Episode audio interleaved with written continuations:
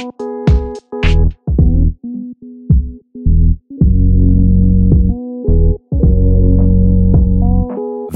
Välkommen till Vem är rädd för John Wayne? John Wayne heter han. Det här är ett filmprogram som vi, som bekant, vi pratar om filmer, kvalitetsfilmer, recenserar dem, diskuterar dem, går igenom alla detaljer, allting som är viktigt förstås. Det som är oviktigt, då, det lämnar vi därhän. Vad ska vi snacka om för film den här gången då? Jo, den tredje Omen-filmen, Final Conflict, om den här djävulens son. Man blir inte så förtjust i honom direkt efter att ha sett de här tre filmerna, men eh, det här är tredje filmen. Den första filmen, det var ju Gregory Peck. En av de bästa skådespelarna genom alla tider. Gunfighter, Gentleman's Agreement och alla de andra klassikerna. Det finns ju hur många som helst egentligen. Jag ska inte prata för mycket om honom. Det är Omen 3 som vi ska prata om. I den eh, andra filmen, Damien, det var Omen 2. Var det, vad heter han? Från Wild Bunch och Sunset Boulevard och Stalag 17. William Holden naturligtvis. Final Conflict. Vem är det som är med i den då? Jo, det är Sam Neill. Han är ju bra. Kommer vi ihåg från en massa kvalitetsfilmer. Possession 1981. Det är hans bästa film. Isabella Gianni och Andrei Sulavski. Någonting i den stilen. Både skrev och regisserade filmen. En fantastisk ukrainare. Pol, polack, förlåt. Han var född i Ukraina, men han är polack. Nej, han var ukrainare, fast det låg i Polen på den tiden när han föddes. Väldigt förvirrande. Man, blir, man vet inte alls hur saker och ting ligger till. Sam Neill, vad han har gjort för andra filmer. Dead Calm kommer många ihåg. Thriller där på när de är i vattnet. Hunt for Red October var han ju med också. Osynlige mannens dagbok eller någonting med Chevy Chase. Riktig höjdare. Pianot. Riktigt tråkig film. Inte en John Weiner-favorit. Absolut inte. Pianot. Supertrist. Väldigt tråkig film. Och Jurassic Park. Ja, just det. Massa specialeffekter. Man blir helt yr i bollen. In the mouth of madness. Ja, visst. John Carpenter-rulle som är någon slags skräckrulle där det är som en Stephen King-liknande författare vars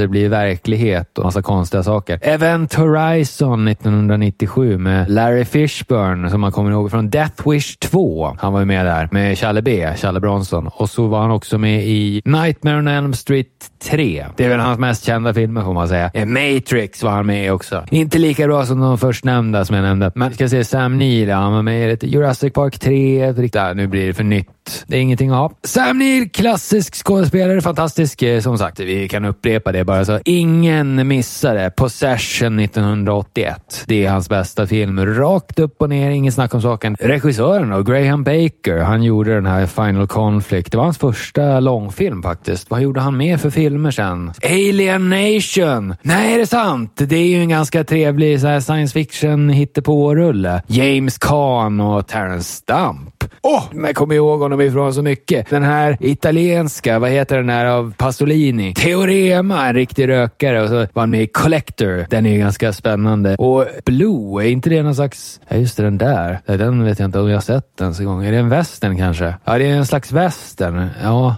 ja den har jag inte sett. Men The Hit från 1984. En riktigt klassisk Terrence Stamp-film. Och Link också. En av de bästa apfilmerna, förutom Apornas planet naturligtvis. Link. Klassisk apfilm med Terrence Stamp och vad heter hon från Tillbaka till framtiden 2. Hon var inte med i den första, men hon var med i den andra. Spelar Michael J Fox flickvän där. Vad heter hon? Elisabeth Chu ja. Wall Street var han tydligen med i. Det ska vi inte snacka om. Kan jag nämna den här, vad heter den, eh, från 99 med Peter Fonda. The Limey med Terrence Stamp. Det var också en bra Terrence Stamp rulle. Sen tar det väl slut i princip. Impulse eh, gjorde den här Graham eh, Baker, alltså regissören till Omen 3, filmen vi pratar om. Impulse 1984 med Tim Matteson, Meg Tilly och Hume Cronin. Det är någon slags skräckrulle. Åh! Oh!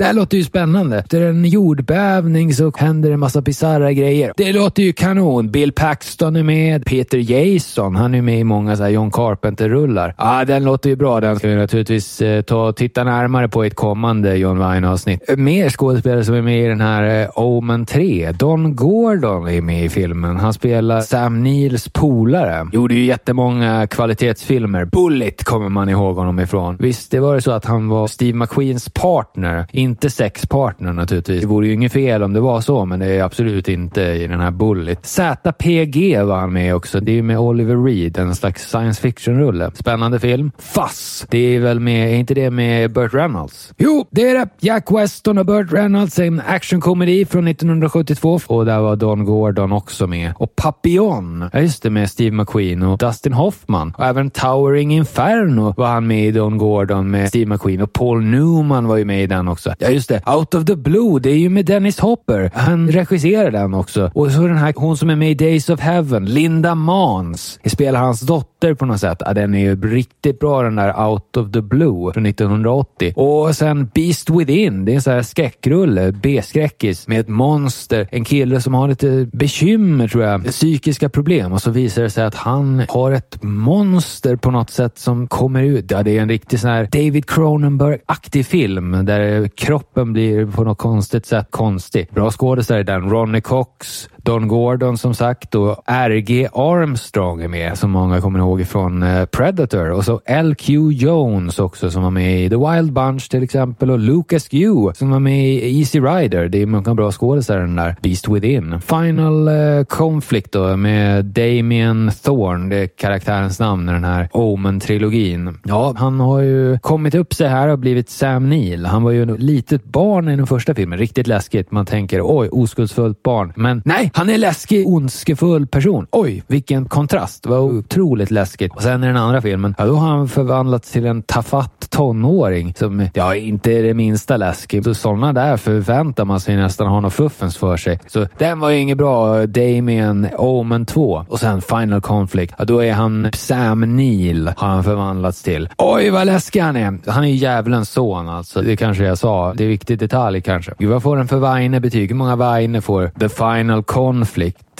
Ja, två Weine av fem möjliga. Bästa Omen-filmen, det är ju den första. Gregory Peck och Lee Remick. Men den här, lite så här halvdan. Har man sett de första filmerna så får man väl se den här också, bara av farten. Men så fantastiskt är det ju inte direkt. Men det är några häftiga scener där han åker ut på landet i någon slags här, nästan ruiner och blir attackerad. Det är ju några som försöker mörda honom. Djävulens son. Vi ska inte avslöja hur det slutar, men han ska ju ta över världen på något sätt och då försöker folk stoppa det. Det är läskigt och spännande får man säga. Men eh, två av fem Vine, eh, det är ju inte så mycket westernkänsla heller. Det är ju inte några cowboyhattar eller lasso, kofösande. Inget sånt. Det är inte så mycket Vine-poäng. Så två av fem Vine. Vi eh, avslutar programmet, avrundar. Det gör vi ju alltid i slutet så måste vi avsluta programmet. Det är ju, säger sig själv. Tack så mycket för att du har lyssnat. Vi återkommer. Ha det bra så länge. Hej då!